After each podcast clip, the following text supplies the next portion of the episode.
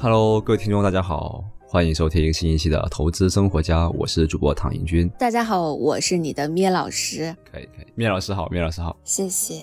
今天聊的话题是在投资里，感性和理性的力量哪个更重要？其实这个话题，我是跟唐云军我们之前一起做直播的时候，我才感受到这个投资里面也是需要感性的力量。之前啊，我一直觉得一个人投资决策的时候，一定要注重数据分析啊、逻辑分析，是吧？要怎么样去去看财报啊什么？那唐云军来说一说感性在这一块到底是一个什么样的力量？其实我觉得理性这个东西在投资里有时候是被高估了。这几年有一个很流行的金融学流派叫行为金融学嘛，拿过三次诺贝尔经济学奖嘛。他们就非常强调人的不理性嘛，就是说因为人本来不理性，然后你理性就有很多优势嘛。但我觉得其实这派学说有点被高估了。从整体来说的话，我觉得。人类整体来说还是一个非常理性的一个物种。其实很简单的一个道理就是说，如果人类是一个特别不理性的物种的话，早就被那个自然选择淘汰了，对吧？就不可能成为这个算是生物界食物链比较高层的一个东西。现在市面上很多这种理论什么的都过分强调要理性了，但其实投资有非常感性的一面。我举个最简单的例子吧，就是红杉资本嘛，简单说一下，就是一个全世界也算是最厉害的风险投资的一个机构。对，他投资了很多，比如说谷歌啊这些公司嘛。他有一个创始人叫 Michael Morris，麦克莫里茨嘛，他就非常强调在投资里面感性的力量。他说他自己是怎么做投资呢？他说他主要是看人嘛。大家都觉得就是比如说你创业的话，你的 idea 很重要，就是你的创意、你的点子很重要，对吧？但其实事实上，创业里点子是最不值钱的，最值钱的是你的团队有没有执行力。你像什么滴滴啊、什么 Airbnb 啊这样子，这些就是什么睡在别人家里啊、打个车什么这种业务，其实。可以说是最烂的点子了吧，但是能做成像这种十亿美元以上这种，现在都是几百亿美金的公司了，这么大，它肯定是执行力做得好。就是你一个烂点子，如果你团队 OK 的话，你其实是可以把它做成很大的生意。所以莫里茨就是他看人，他其实是通过大量的阅读文学作品，然后来获得这种和人共情的能力。然后大家可能以为这种知名机构投资人都是什么哈佛商学院毕业的，其实不是，莫里茨是那个牛津大学文学系毕业的。所以他其实，在投资里，他觉得他最重要的能力就是这种通过大量的阅读这种文学作品，建立了与人共情的能力嘛。他说他见投资人的时候，会会跟人坐在一起，感受他的情绪，感受所有那种当时谈话的氛围，然后决定要不要投一个可能几千万美金给一个公司吧。所以他觉得什么数据啊、逻辑这些对他来说都不是很重要。他很怕自己就是失去这种共情的能力，所以他现在也要是经常阅读很多这种文学作品嘛。其实很多牛人都是感性和理性的这种结合嘛。然后我们很多其实这个时代，因为是 IT 发展比较快速，时代可能都很强调算法啊，强调理工科思维。尤其是中国嘛，中国不是老是强调什么学好数理化，走遍天下都不怕嘛，对吧？是是是，嗯，对。然后，但其实文科思维或者说人文思维吧，其实在也很重要。哎，那个谁，米老师，你不是很喜欢乔布斯嘛？然后你可以讲一下，我觉得乔布斯也是一个就是这种。他之前还跟他那个合伙创始人叫那个叫什么沃兹尼沃兹尼亚克还一起做做过一个那个就是可以破解那个 ATMP 公司的那个长途电话系统的一个黑客装置嘛？对，然后就可以他们就可以免费打长途电话，对吧？然后苹果他们他们赚的第一笔钱就是他们生产了可能大概几百个这样子的盒子拿去卖，赚了他们的第一桶金嘛。而且看乔布斯传的时候，他就说到他当时在文理学院学习怎么样去把一个字体做得很漂亮。这些审美方面的东西对他产生了很多深远的影响，包括他在后期给苹果做这种研发和品控的时候，那个圆角矩形的圆角到底要怎么样？包括其实就是老版的 MacBook Pro，它有一个呼吸灯，在笔记本电脑待机状态的时候，有一个灯会一直闪烁，白色的，一闪一灭，一闪一灭。后来才知道，说那个是乔布斯亲自确定的那个节奏是什么样的节奏呢？是模仿人呼吸的节奏。哦，我还真不知道，好高端。嗯，我真的真的不知道。对 对，然后包括乔布斯说自己做苹果电脑。其实是他爸爸不是原先在车库里面做一些手工品嘛，而且他那个爸爸其实是他的养父嘛，养父母，他的养父在就跟他说，干一个活干得漂亮，就是即使别人看不到的地方也要是好看的。对对，他们就说，其实你拆开那个苹果电脑里面那个布线嘛，就是那个电路板的设计嘛，设计也是非常漂亮。但是结果苹果手机是一个不允许顾客随便打开，对它，然后它里面还设计的这么漂亮，这为什么？就是一种 sense 吧。它是这样子的，就是一般人打不开嘛，对吧？嗯，那万一有一个人他有能力打开的话，他肯定是一个高手，对不对？对，而一个高手，他看到这么这么精美的一个东西，他肯定会想去宣传嘛。这种人的影响力一般都很大嘛。所以我觉得其实有的时候一种感知力，还有很明确的一个审美的东西，它会创造某种峰值体验。我忘这个词儿好像是某个酒店的文化词汇是吧？呃，四四季酒店，四季酒店，嗯，四季酒店嗯，就是说要超出寻常的那种体验和超越你的想象，对，最后给你提供的这个服务，嗯就是雷军做那个小米的哲学啊，就是说你要什么叫做好的产品，就是不断给客户制造惊喜嘛。对，包括说到这个，我最近不是在看苏世民的那个《我的经验与教训》吗？哦，嗯这里插播一句，苏世民是黑石的老板的中文名，黑石是全世界最大的私募投资机构，大家都可能知道什么桥水很大嘛，但它这个是比桥水还大。桥水是对冲基金嘛，但它这个是私募，是更大的，应该说就是机构方面应该算是投资方面最大的了。嗯，他还在清华办了一个，哇，我从门外望见过苏世民学院里面，真的高大上。可以体会到米娅老师的这个生活的精致程度，用了什么苹果电脑啊，然后还去苏世民学院逛一逛啊，是吧？还去研究什么酒店的风值体验，一看就是那种生活特别精致的人，对吧？对嘛？所以你负责投资，我负责生活，我们才有了这个节目。可以可以可以，我投资你生活。那家是谁？加就是我们加在一起，可以可以，嗯，还有米老师这种人文素养，对吧？强行解释一波都这么有道理，对不对？是不是？大家知道人文素养多重要，对不对？就是这种逻辑非常站不住脚的。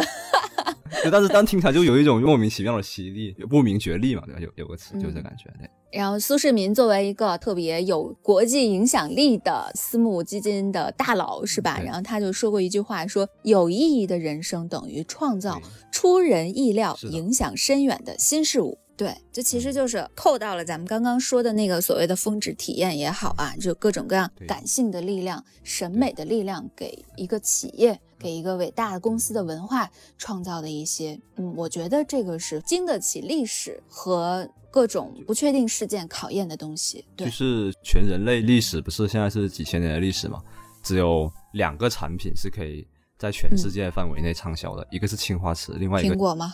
对，就苹果手机。所以这是为什么呢？因为是因为乔布斯在苹果手机的设计里面融入了各国最优秀的文化。嗯，你看他那个界面设计的那种简洁，其实它是那种日本的，就是禅意的东西，简约的东西。对，然后它里面还融合了，就是乔布斯曾经去欧洲和阿拉伯游学了非常大、非常长的一段时间，然后也融入了很多阿拉伯人和西欧的那种审美嘛。所以这个手机能卖到全世界，它是一个全世界的畅销品。这这之前除了青花瓷以外，就是没有第二个人能做得到的。所以，而青花瓷其实也是当时经过了阿拉伯人、经过了欧洲人、经过了美洲人这些所有的人的不断的改进它的那个制作方法嘛，所以它也是一个融入了全世界文化的产品。所以说，其实伟大的产品也好，伟大的公司也好，都是结合了就是理工思维和这个人文思维的东西。对，嗯，大家现在比较容易抢到理工嘛，就像很多技术型的公司，比如说你说亚马逊公司，你就肯定觉得是个技术型公司，对不对？比如你说它很很多就是什么靠那个，哎，亚马逊不是有功能，就是要那个猜你喜欢嘛？对对，它这它最早发明的嘛，猜你喜欢，它自己是一个很强的算法功能嘛。然后它为了支持它这个网站的那个，因为亚马逊还有一个业务是有点像我们淘宝，就是给那商家在上面开那个店嘛，对吧？嗯，这些它都需要背后需要大量的这种 IT 系统的支持嘛，所以它就推向了它另外一个业务叫 AWS，也就是它的那个云计算业务嘛。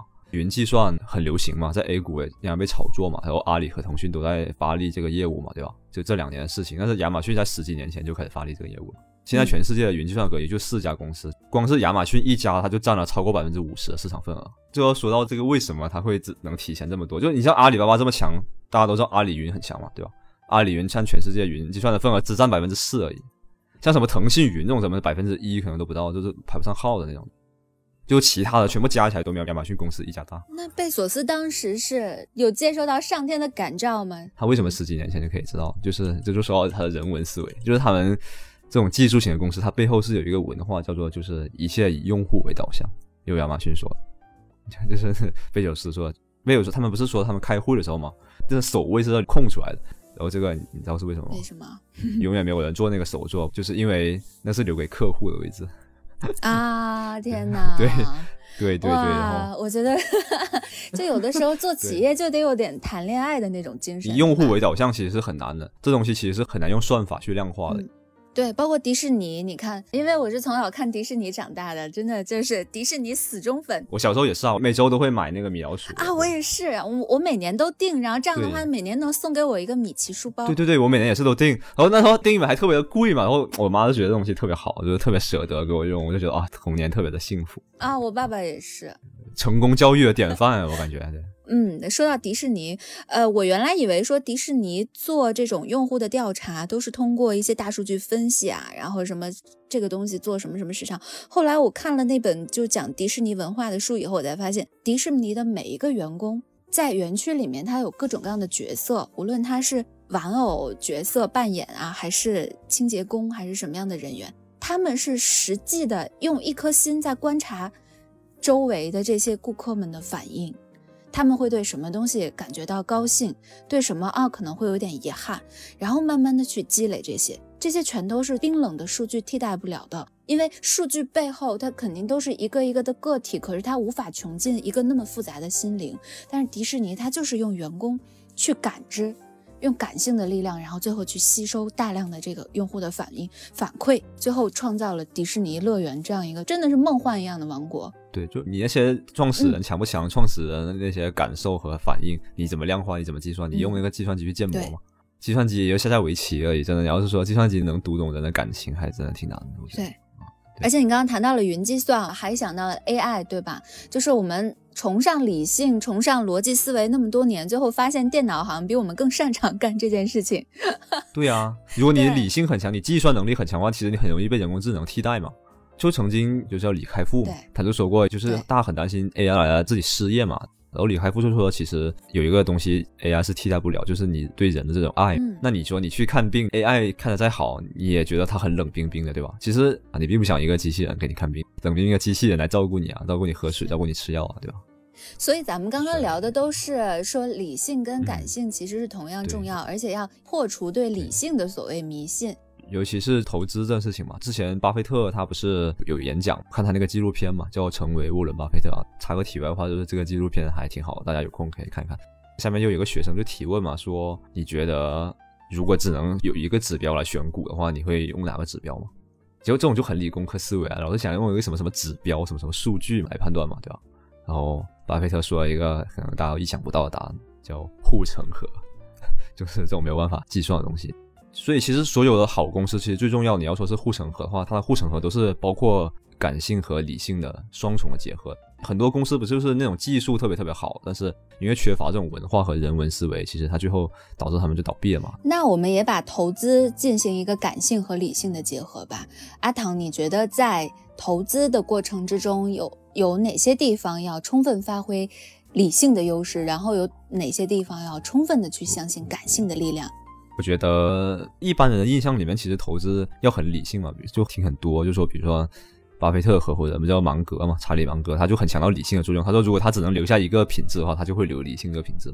很多人会想到什么计算啊、数据，不过这个也跟你的投资风格有关。比如说纯粹靠算法也做得很好的公司，就有一个对冲基金叫文艺复兴基金嘛，他的那个老板是西蒙斯，就是像数学里面有一个很牛的定理，就是以他的名字命名，叫西蒙斯定理嘛。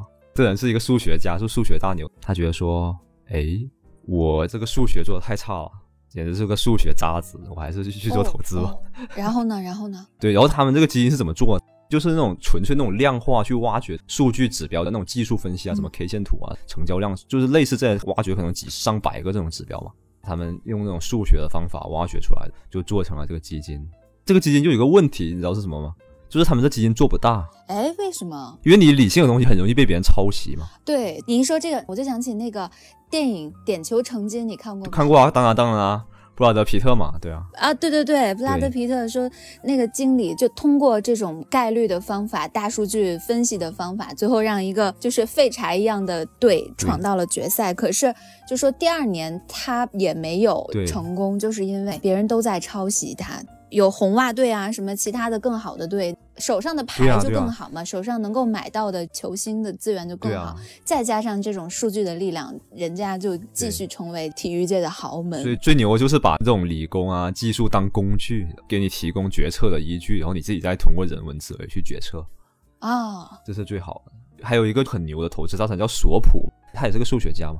他写了一本书叫《战胜一切市场人》，就是他打败很多赌场，很多就是在股市里面也赚了很多很多的钱。但是他这些人都是，明白？你看他们这些都是什么人？用理性的在投资市场赚钱都是什么？都是数学家。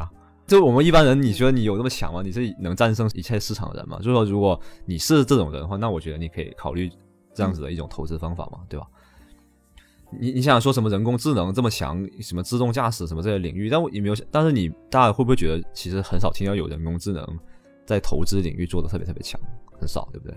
如果真能做到很强的话，我觉得很可怕。对，这真的很可怕。因为如果真的有这么强的话，他早就把全市场的钱全部赚完了。因为他拆个机器啊，疯狂复制嘛，对吧？但这就不现实啊。对。因为金融市场它有一个特点，就是它有一个叫自我毁灭的东西，就是说你这个策略用的多了，它就会失效，你的策略会把自己毁灭掉。就是说，嗯，某一个数学模型或者某一个技术指标，它所能容纳的这种你赚钱的这个幅度是有限的。比如说，你一个股票，你觉得你通过模型判断它两块钱以下，打个简单的比方吧，这个是肯定是跟实际肯定不一样。就是，比如说你挖掘它两块钱以下是大概率是涨了，对吧？那你如果去买这股票，你就会推高它的股价呀。那等等涨到两块钱的时候，那你这个模型不就失效了吗？所以它一来是它这个东西做不大，一个是它很容易被别人复制。有一个传奇基金经理叫彼得林奇嘛，对他他有一个很牛逼的指标叫 PEG 嘛，嗯，这人很精，就是很老狐狸，就是说在他投资生涯，就他职业生涯，他从来没有公布过这个指标。然后他退休的时候就把这指标公布出来，结果就瞬间失效了。就是他就靠这个偷偷摸摸的指标在赚钱。对，你说这个退休了以后公布自己的指标，我我想到我原来啊，我去邓亚萍的公司去采访他。哎，邓亚萍可以。哎，邓亚萍，对，他跟我说，他说当冠军是一种什么体验？他说根本不是在别人超越你，而是你自己超越你自己。对呀。他说，因为你在这场比赛里面，你苦练的那些技术。别人通过录像，他马上就能学。对，就说你已经形成的这套技术，你还能怎么样去超越它？这样别人学完了，到下一年比赛的时候，你又可以搬出一个新的东西去打败别人。但其实你打败的不是别人，而是去年的你自己。这些不光是体育的，很多人世间的事情都是相通的。而且而且邓海平在就其他很多领域都挺也挺强。我之前看过他在现实中看过他打羽毛球嘛。其实打羽毛球也特别厉害，他个子不是很高，但是在那个场上就特别勇猛，就那种比他高很多那种，那种根本就是打不过他。就是我近距离接触过她，她是一个极端聪明，然后又极端干练的女人。对对对，是的，是的，是的。你接近这个人，你很容易就被她那种精神气质所打动，而且非常坚强。呃，这种精神气质你是模仿不了的。对，真的模仿不了。对，就说到个人啊，这也是你个人的护城河嘛。公司有公司的护城河，对吧？你个人有个人的护城河，对吧？你的理工东西就很容易学习啊，而且不是很多人理工都很好，对吧？那你说说怎么感性的判断一个公司嘛？在给投资方面，你也教教我。你要对一个公司的这种产品或者业务有一种情感上的一种洞察。比如拿我自己来说，在上一期节目里有说过，我自己投资一家免税品公司嘛，中国国旅啊，这是我重仓持有的一家公司啊，先披露一下啊。以下观点不代表投资建议，只是个人观点啊，就是。就是这家公司做免税品的嘛，然后我本身其实平时就是一个比较喜欢研究一些，就是看到化妆品啊这些护肤品的人，然后也特别爱跟这些正面女性朋友交流这些东西嘛。哪个彩妆出了一个什么什么什么型啊色号啊，或者是哪个牌子的护肤品里面有了什么新的技术，这种进到那种美妆啊彩妆店里面，就会觉得整个人有一种很享受的那种感觉，就觉得有那种哇，就是那种 A W S L。啊，我死了的那种感觉，而且我能很能理解，就是我身边的人，这些女性朋友们，她们面对这种免税品毫无抵抗能力的那种，彻底的失去抵抗能力的那种感觉，所以我觉得这家公司就非常有投资的价值。这次不是疫情之后不看好它吗？就疫情之后大家没有办法去旅游，没有办法去买免税品，可能会倒闭啊什么的。就是我之前还写了一篇文章在我的公号，这里又可以插播一个广告，大家有任何问题可以来我的公众号小三躺赢。然后或者是你对节目有什么提问，或者想听我们聊什么，你可以到我的公众号“小三躺赢”然后来给我留言，然后我们待会把这个名字放在那个文稿区。然后就是我的公众号里面写了一篇文章，就是说分析眼下这个免税店生意嘛。然后很多同学就在下面说：“哎，你这个要倒闭啊，你这不行啊，你这骗我们去抄底啊什么的。”然后那你结果就一个多月就涨了百分之五十啊！所以这东西就别人从那种理性、从逻辑上去分析东西是比不过你自己亲身去现场和身边的朋友那种感受到的那种直观的体验给你带来的这个冲击的，就是你是比他们的认知再高一个层次的。对这个地方，其实我想有一个算是误区吧，想指出来，就是说有的人会错把感性的感知当成感性的决策。对，就感性，很多人就会认为是一种非理性嘛。但我觉得感性并不是非理性，因为感性是我们人类进化了几千年留下来一种决策机制和一种行动机制，它并不是非理性的，它背后只是我们不理解其中的运行机制嘛。就是你大脑其实是类似于一个我们不太了解的东西，很多东西我们没办法去了解，但是它并不代表它就不行，对决策是黑白的，是需要取舍的，然后你也要明白，就是很难有一个多全其美的决策，而且你就为你的决策去买单，但是不是说我在决策的时候开始优柔寡断。我觉得是这样子的，是感性去认知，然后就是你去觉知，然后你灰度的去分析，就是你理性的把计算出每个选项的概率和它的那个成本收益比嘛。但是你最后决策的时候，我觉得还是需要一点感性的，因为不是说所有的决策都能理性计算的。扎克伯格不是说吗？如果我理性计算的话，我就不会创造 Facebook 这家公司了，因为创业失败的概率太高了。创业一百家公司，可能只有一家公司能成功，对吧？创业是九死一生的游戏。我想说，其实成功的公司都有两个这样子的角色，就一个是理性的，就是负责思考的决策，然后另外一个人是负责感性的去做业务，做这种。比如说你阿里吧，马云是属于人文思维厉害，对吧？那蔡崇信其实就是一个性那方面管法，他是法学法律的嘛。然后那像滴滴嘛，那陈伟就是比较感性，就是比较地推的那种，去做地推能力很强。然后阿里出来的嘛，然后那柳青其实就是那种很理性的，他是做投资那种思维嘛，对吧？还有之前那个美团嘛，那像王兴就是一个很有理性、很很会思考的一个人。那以前他的那个大将甘家伟嘛，也是从阿里出来的。你看阿里出来的很多都是蛮人文的，对不对？都是有这样子的，而且你刚刚说的是，就是在一个企业之中，理性跟感性的两个角色之间的配合。对。但你知道，我还找了一个案例，特别有意思。B 站的陈瑞，他在一八年做过一个演讲，去讲解 Z 世代，就是从一九九零年到二零零九年出生的这一批人。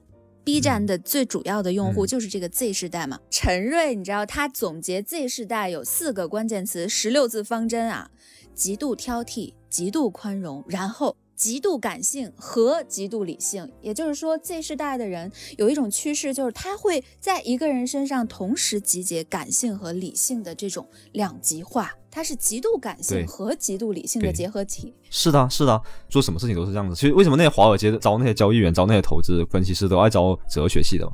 因为哲学系才能兼容矛盾啊，所以就看到技术的迭代、信息的这种充分的一个在社会上的一个交流发展，是吧？然后最后让大家，呃，每个人的生活就是各个标签都是在融合化的。然后陈瑞他也说到说，Z 世代为什么能够把极度的感性和极度的理理性结合在自己的身上呢？是因为他们对喜欢的东西。他们追的东西是非常感性的，但是对于自己不感兴趣的东西又特别特别的理性，所以就是能看到一个非常强的兴趣驱动。而且你以为他们对喜欢的东西就很感性，就不顾一切，但其实你有看到他们在背后也是有很多理性的思考的。你看他们其实不理性，很疯狂，但其实他们背后也是符合他们某种理性上的一种就隐藏的动机的。反正前浪看后浪都是看不顺眼的，但其实你不知道后浪一些真正的理性的那部分，感性可能也。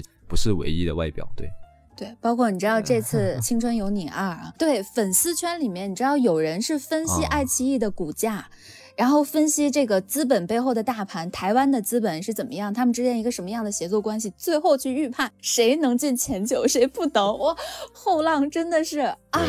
让人太敬佩了，好厉害，好厉害！对啊，阿唐有没有想过，就是再复盘一下，写一下 这方面的，给大家科普一下？这个肯定要好好写一写的。我自己其实，在投资里就蛮，就是蛮受益，就是感性的思维，因为我不是一个，就是，嗯，完全就是很我我可能投资里依依赖更多的还是感性嘛。虽然我自己也做数据、做模型、也看财报，但是我更多最后的决策还是偏感性的去判断，因为我觉得这样子我才有比别人认知优势啊。你看财报，你看数据，你看得过那些数据分析师吗？你看得过那些专业的会计师吗？对吧？你想想，其实你投资大师里面没有几个是财务高手。其实，要是说看财报真的很厉害的话，那全世界的投资大师应该都是那些什么注册会计师啊，都是就是那些 CGA 啊，对吧？那肯定不是啊。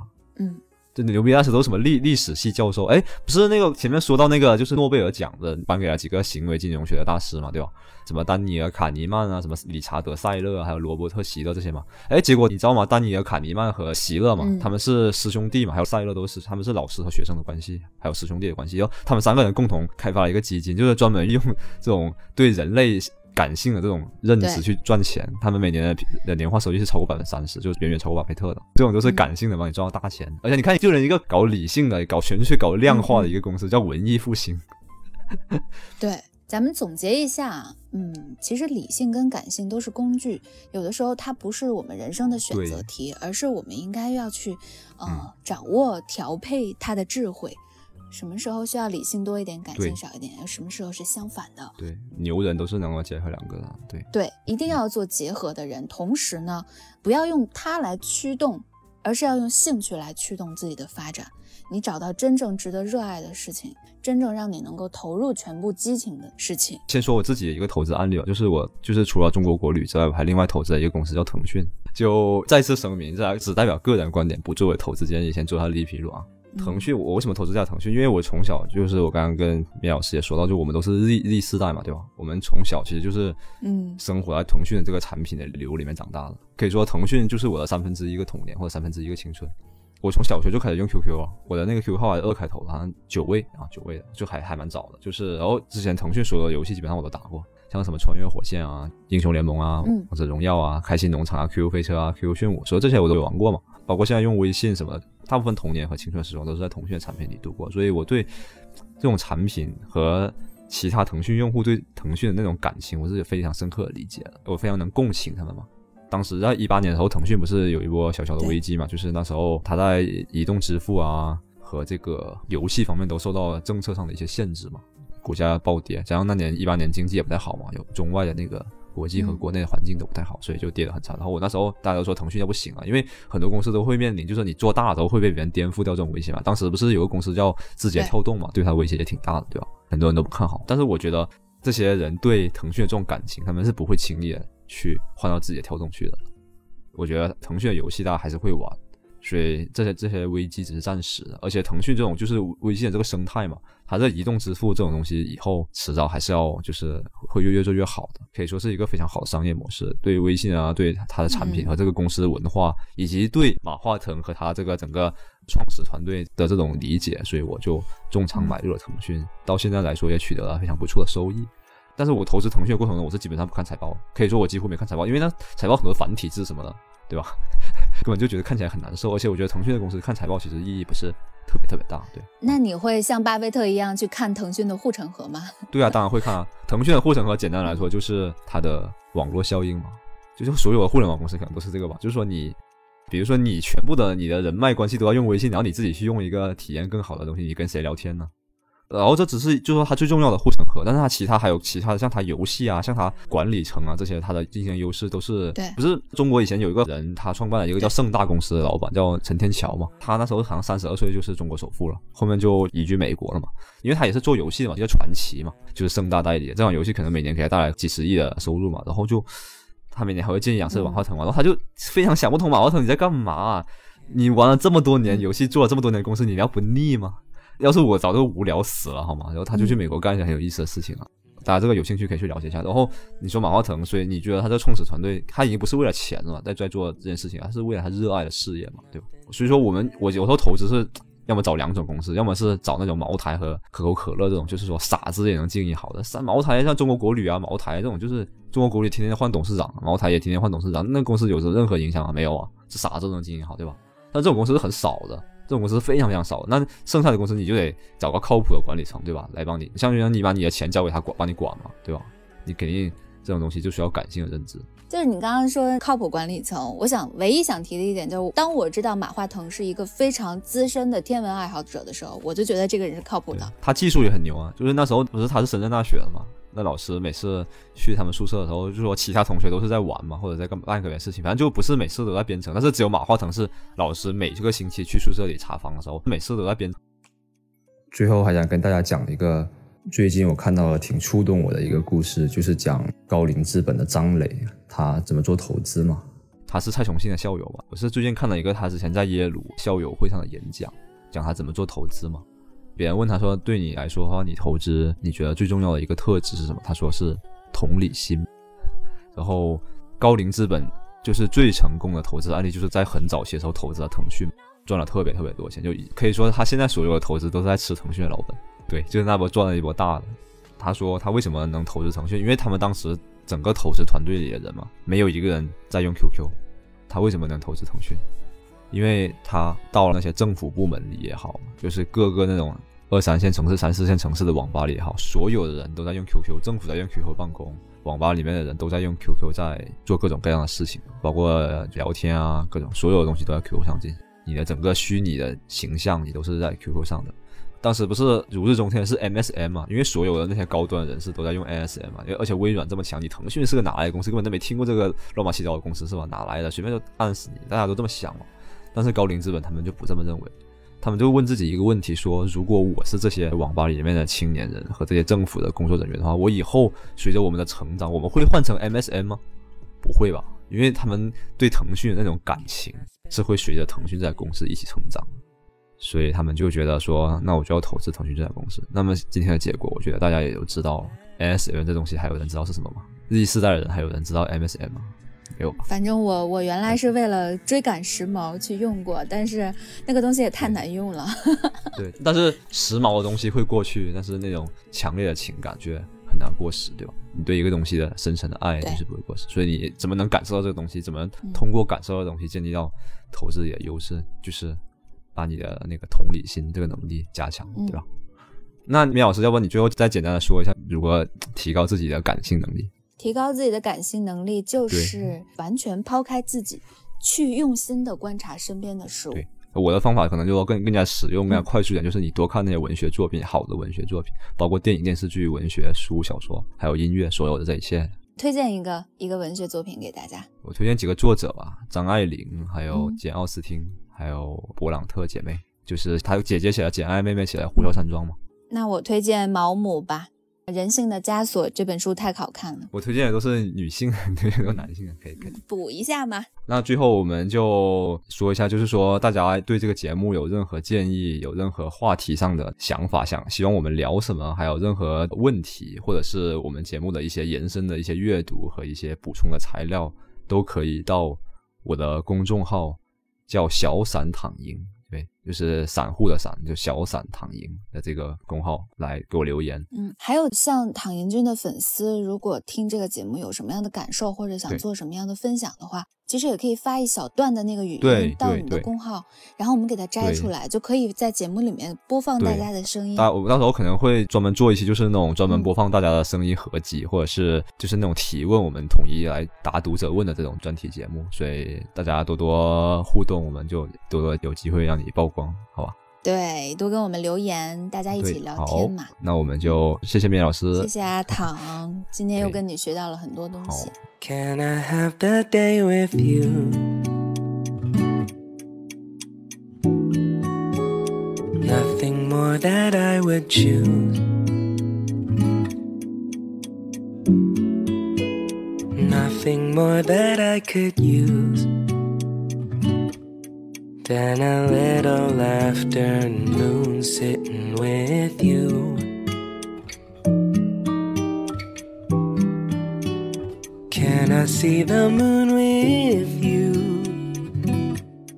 Mm.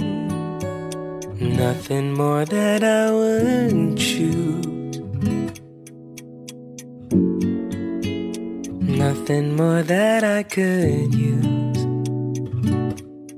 than a twilight and a twinkle of you.